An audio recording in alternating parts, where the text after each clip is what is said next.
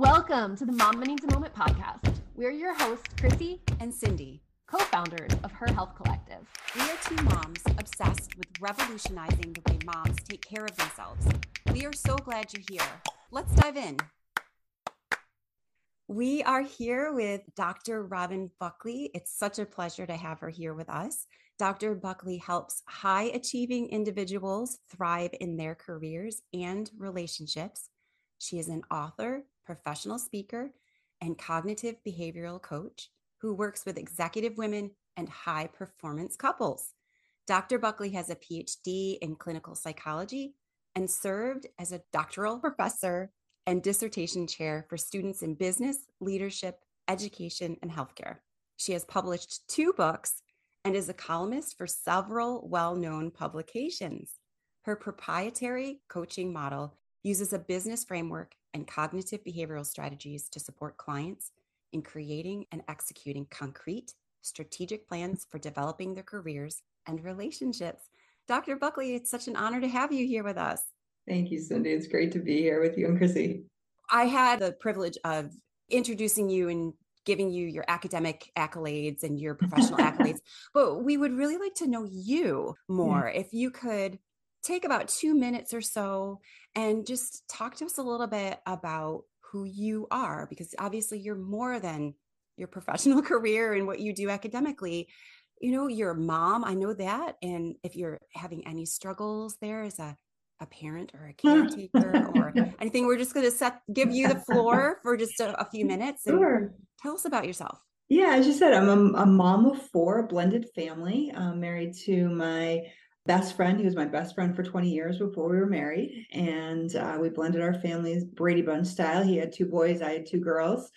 And yeah, you said any struggles as a parent. Just as a parent, there are, yeah, being a parent is a struggle. It's one of, it's the hardest thing I've ever done. Um, besides, uh, my PhD was hard, but it's nothing to being a parent. And which is why I'm probably so proud of the TED talk that I did because it really speaks to some of those unexpected challenges of being a parent that is not written in some kind of imaginary parenting manual and it you have to sometimes do things on the fly and that probably summarizes one of my basic tenets in life that my mom taught me which is there's always a solution and you just keep working until you find the solution. It might not be the solution you expected and the TED Talk definitely spoke to that. But it, there's always a solution, and things, life is typically fixable in almost every area. And so that's a big mantra for me, and what I try and really help my clients work on and achieve.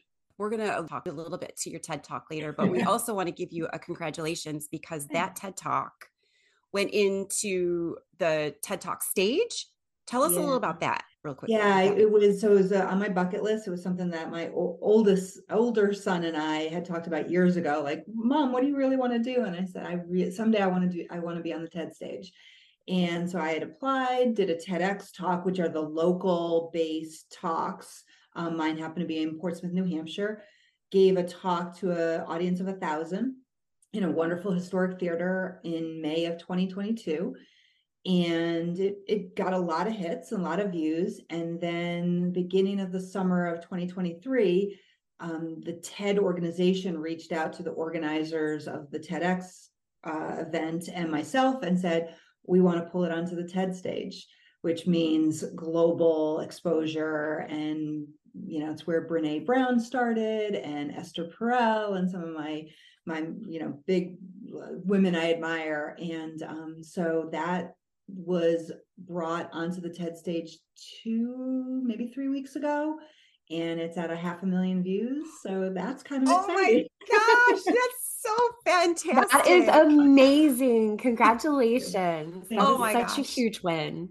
Thank you. It really it is. It really is definitely in my list of things I'm really proud of in my life. I, I really am proud of that that achievement. So Absolutely, as you should be. Um, right. I and it is such an amazing TED Talk. I can absolutely see why they pulled it up to the main stage. So absolutely. So yes, we we will dive into and talk about that more later. I absolutely loved the TED Talk. But I get to ask a fun, quirky question, cool. and it's completely random. I'm just going to have you choose a number between one and ten, and we're going to pull it randomly out of my my book here. Seven. I like the number seven too. Okay. ah, okay. What is the craziest thing you've ever asked Siri or Alexa or whoever your person is? Oh my goodness. What is the craziest thing I've ever asked? Maybe oh we should gosh, rephrase I'm, it and I'm, say, "What's the craziest thing your kids have asked?"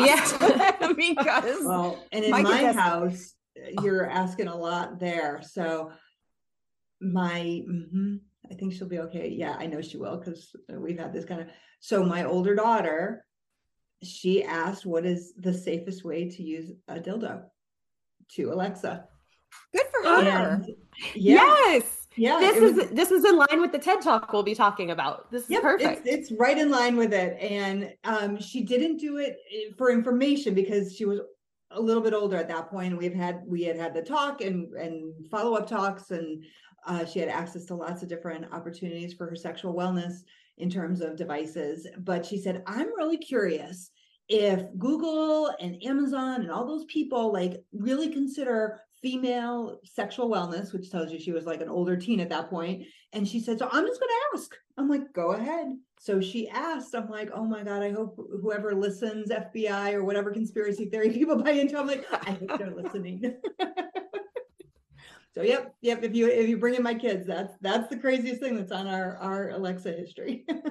I'm intrigued and I want to know the answer. So I might have to go ask ask Siri Alexa that myself. But I, I appreciated, you know, she was we were being funny and we were just having a, a really great conversation. But I appreciated that thought process of, you know, I want to see if women's sexual wellness is considered as part of these algorithms and considered just a normal, a, good question to ask and get information about. And I and this was before AI was really a thing and really more uh, more mainstream. And I really appreciated not only that she asked the question, but but she the reason why she asked the question, I'm like, okay, that's. Do you remember what popped up? What populated with it?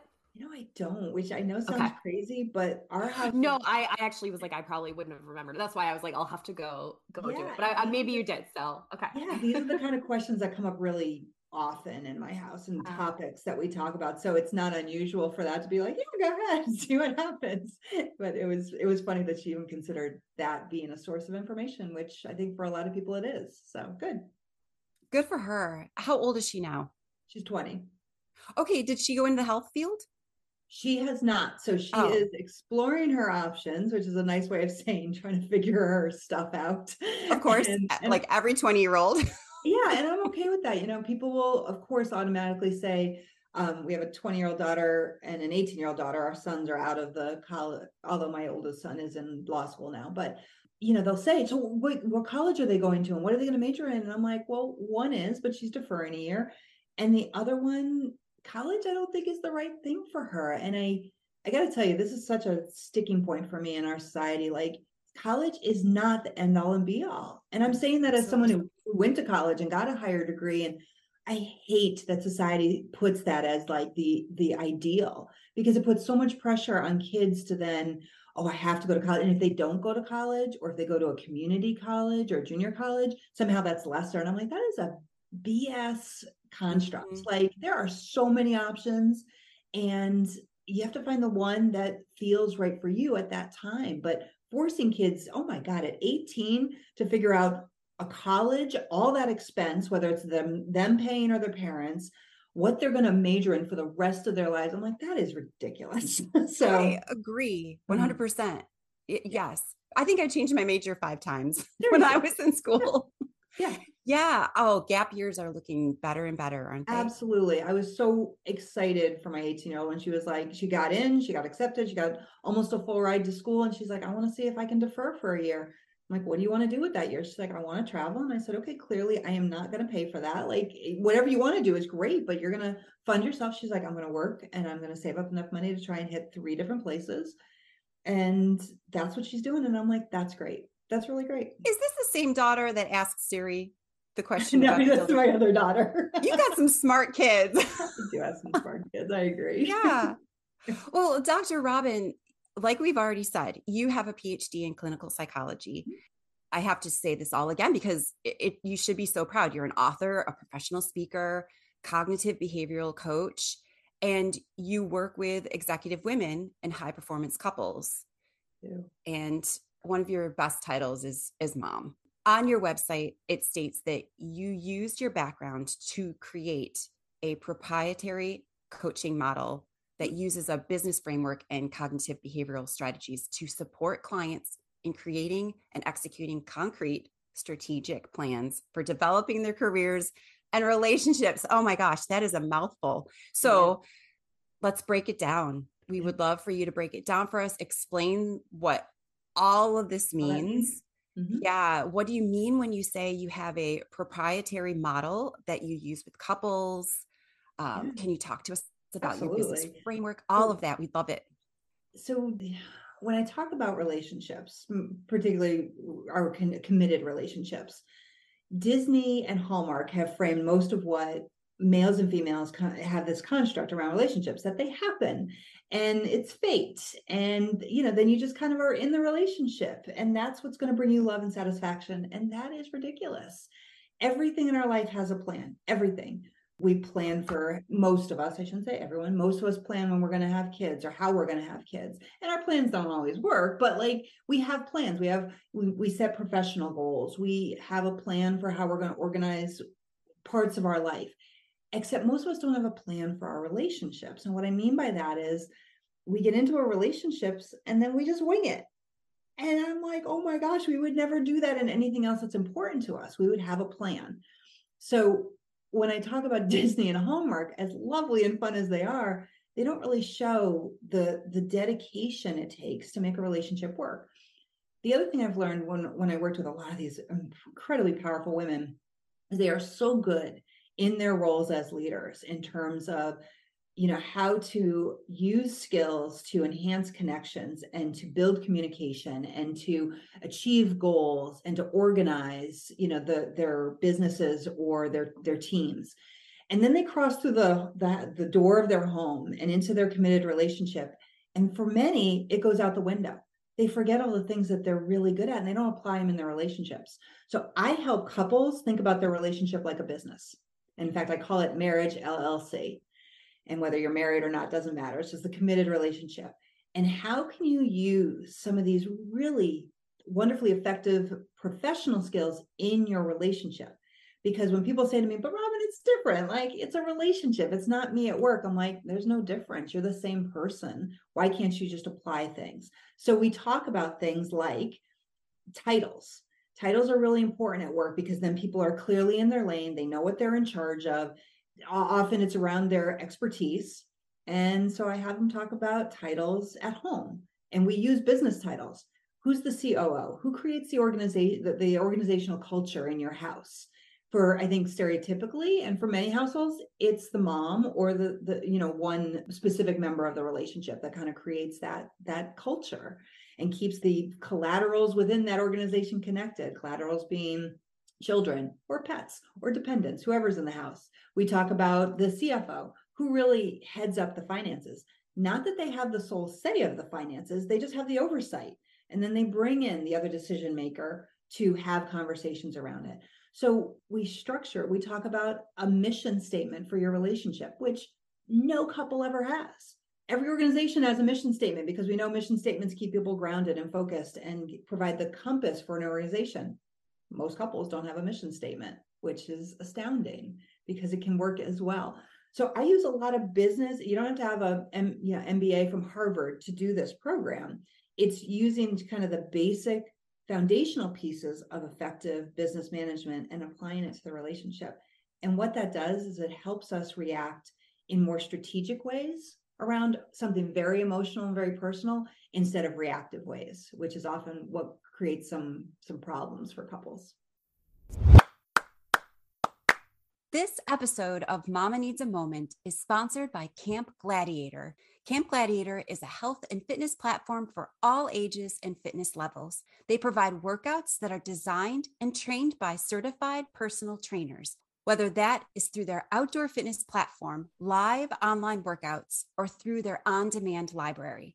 They also have certified nutrition coaches and registered dietitians who offer nutrition coaching. I love working out with Camp Gladiator and have been for almost a year now. I think one of the things I love most is the positive environment and community that not only works out together, but also becomes a family outside of camp while supporting and giving back to the community. CG members can participate in an unlimited number of workouts each month. And the super fun outdoor workouts include dumbbells along with other fitness toys, which are my favorite the balls, the bands, the ropes, the fire hoses.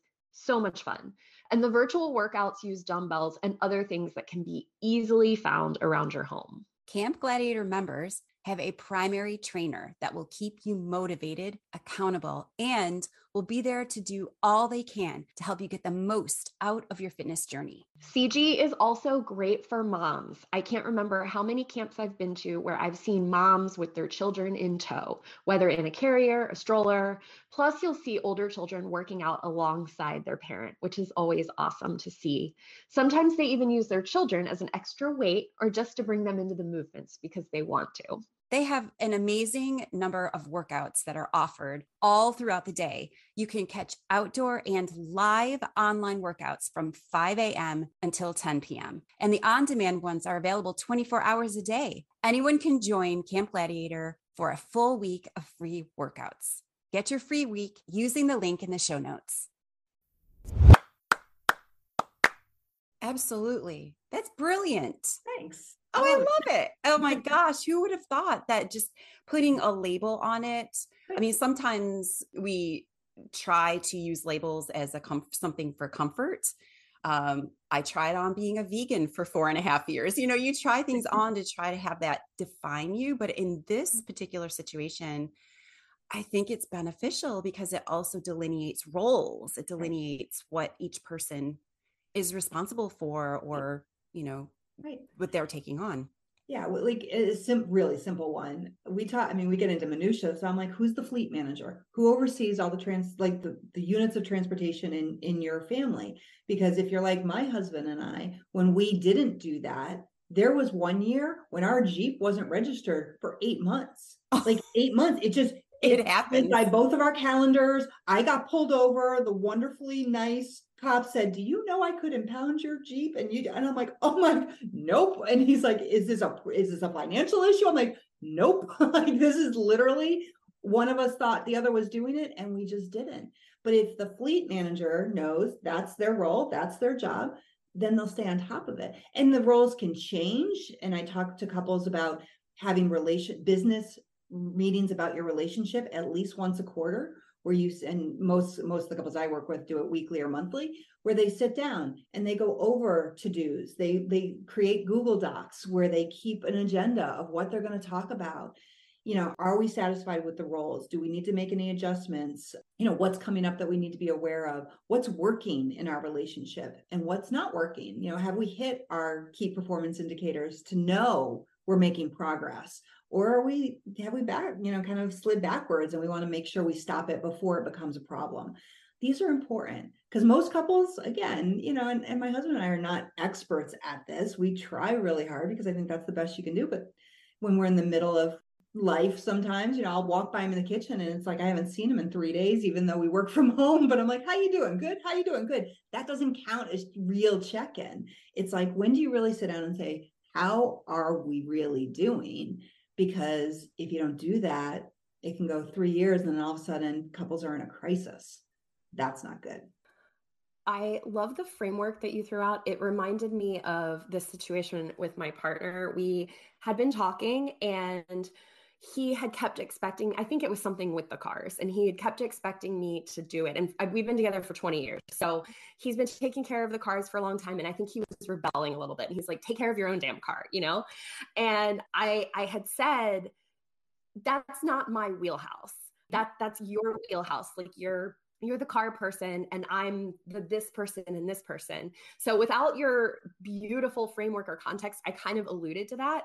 And he said that. He said something clicked for him and he's like, "Oh, that's really helpful for you to say that because right. now I kind of just see it as as my job and it, it sort of shifted something for him and I no longer have to worry about anything having to do with the cars. Exactly. So I guess he is our fleet manager and I'm very happy that we figured that all out and right. but there is something in the phrasing and the wording that does make a difference in your head as you think mm-hmm. about it. Right. And the, the only role that I caution couples about establishing is a CEO because CEO has like over, you know, big oversight in charge of everything. And I don't, I haven't found many couples that function well with a CEO in the relationship. The only exceptions have been sometimes a couple has established a CEO, maybe when the other person, for example, uh, a couple I worked with, um, the wife developed cancer. And in their relationship, meaning they decided he needed to be the CEO and be in charge of everything because they were she was fighting for her life. That made sense to me. I worked with a very uh, traditional couple from a different culture, and their cultural background was that one person was the sole voice. I'm not going to argue that. If it works for the couple, great. If it doesn't, then that's where revision comes in and evolution comes in. But typically, in in the majority of relationships, CEO doesn't have a place. Other than that, lots of really uh, lots of titles can come up and help delineate and clarify every person's wheelhouse. To use your word, Chrissy. Absolutely. I'm so curious about a couple things. One is, do you consider what we had just talked about as the main cognitive behavioral strategy that you use with your clients? And then my other area that I'm really curious about is how did you develop this model? It stands out. It really does. And so I'm just those two things. Can you talk a little about that before we move on? Yes, with couples, this is what I do. This is the sole way I help couples. I'm very clear that this is not therapy. I did therapy for an, enough years that I'm I wanted to do something that was proactive, concrete, and didn't dive into the past. I tell couples all the time, we can't change the past. So from the minute we're talking, nothing in the past can be changed. I clearly screen out couples that are in some kind of clinical crisis. So addiction, infidelity, um, significant uh, death of someone significant in their lives, abuse. Those have no place for couples coaching. But other than that, this is how I approach it with with couples. With individuals, when I do my executive coaching work, predominantly with female leaders, it is using cognitive behavioral strategies to make their brain their allies rather than their adversaries. So much of what we do is it's not just mindset, it's knowing how to really control our brain's responses. Sometimes it's literally at the level of an evolutionary response from our amygdala and other primitive parts of our brain. And it's having concrete strategies based on data and research and cognitive behavioral research to really make sure, oh, I can use that tool to make sure I am performing the way I want to perform. I can use this tool in combination with this other tool. So I'm going into this meeting in the way I want. So that's what I'm talking about when I do cognitive behavioral. That's my that was my training in clinical psych was a specialization in cognitive behavioral therapy. And I've expanded it. So now it's not about therapy, it's about strategy and how we can use those same things not to deal with clinical issues, but to actually have mental wellness so that we are performing in our optimal way. So those are the, the, the relationship and where the cognitive behavioral piece. I use a lot of those individual strategies with couples, but it's embedded within that business framework model of marriage LLC. And how I got to it was just an evolution. The more I talk to these female, I, I credit them all the time. They're the ones that came up with it. I just kind of organized it because I would talk to them and, and, inevitably when they were there to talk about their careers, of course their relationships would come into play or their roles as as parents. And my frequent question to them would be, well, how do you communicate when you're having a difficult interaction with one of your direct reports? What communication skills do you use? And they'd be able to list it off. And I'm like, why can't you apply that with your partner? And they'd just be like, no, it, it, they'd fight me. You know, it's different. And I'm like, why is it different?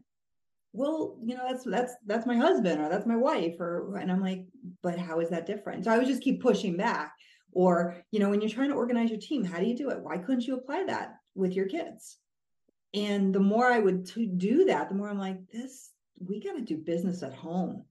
And and it it really started to evolve. And and the first couples i worked with were certainly my guinea pigs in terms of okay what how can we really make this into a unified approach but now it seems to be uh, really well received with the couples who are open to thinking about their relationship differently than how society tends to get us to think about relationships.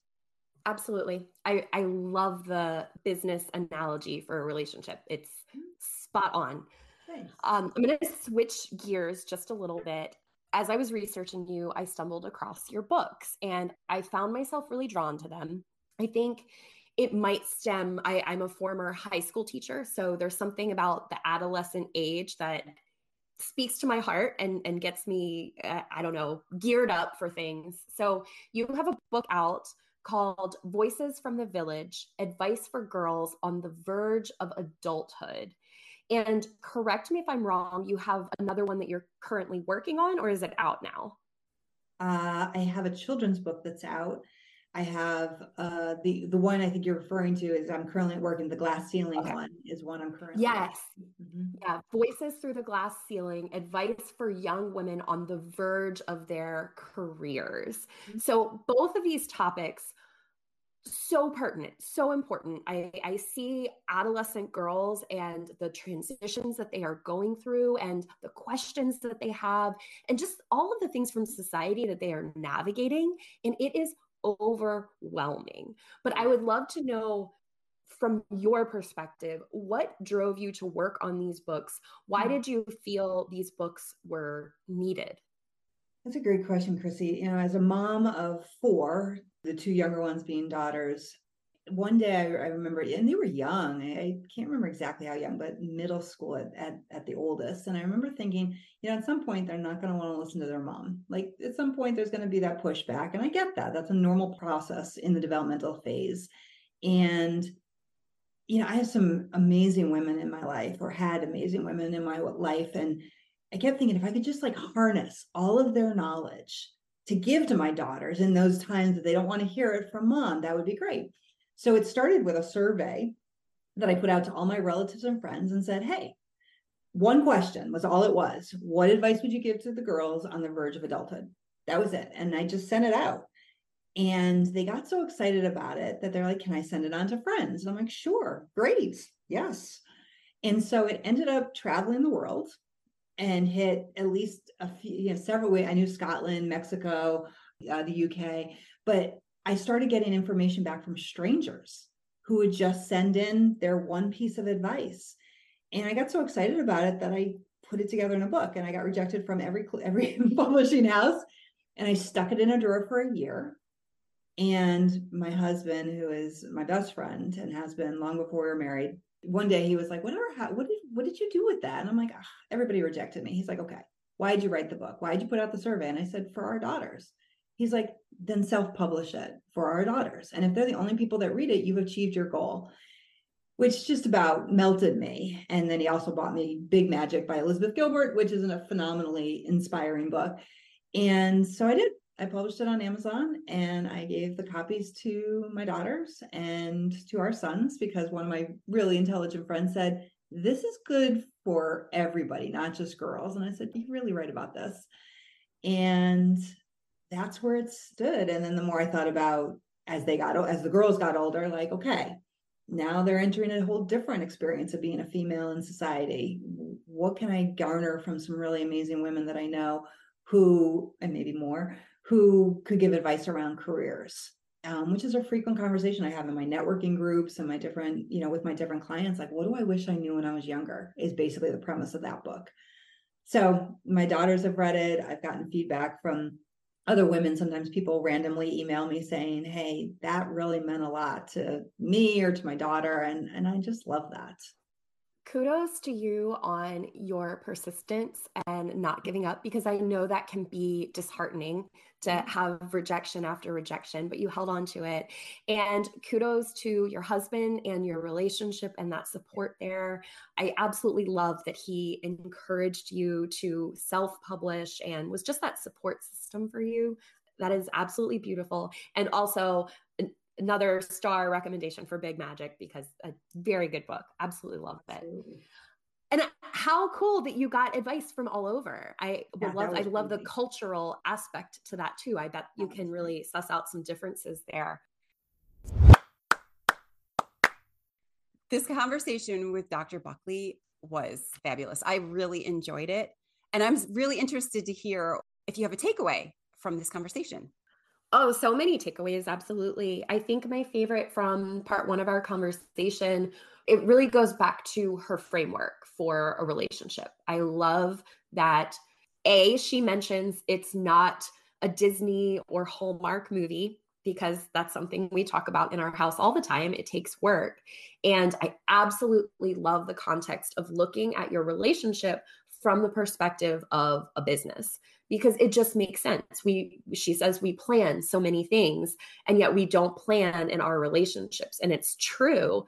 And you have to plan in a relationship. You have to know your roles in a relationship. You can't just wing it. If you're going to make it last or like the the things that we see in Hallmark and Disney movies of happily ever after and magical, you know, rainbows and stars and it's not true. It happens for a little while and you might have bursts of it here and there, but to be a long term sustainable relationship, it takes work and effort.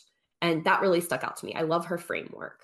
It really did. It stuck out to me too about how we go into relationships not having plans when we go into the rest of our lives, really having some sort of a structure or plan for what we're hoping to accomplish I also like how she talked about having a mission statement. I would never have thought about having a mission statement for my relationship with my partner and how you could have a business meeting. You could actually have a business meeting about your relationship with your partner. All of that was really once a quarter. Yeah, I, I love that.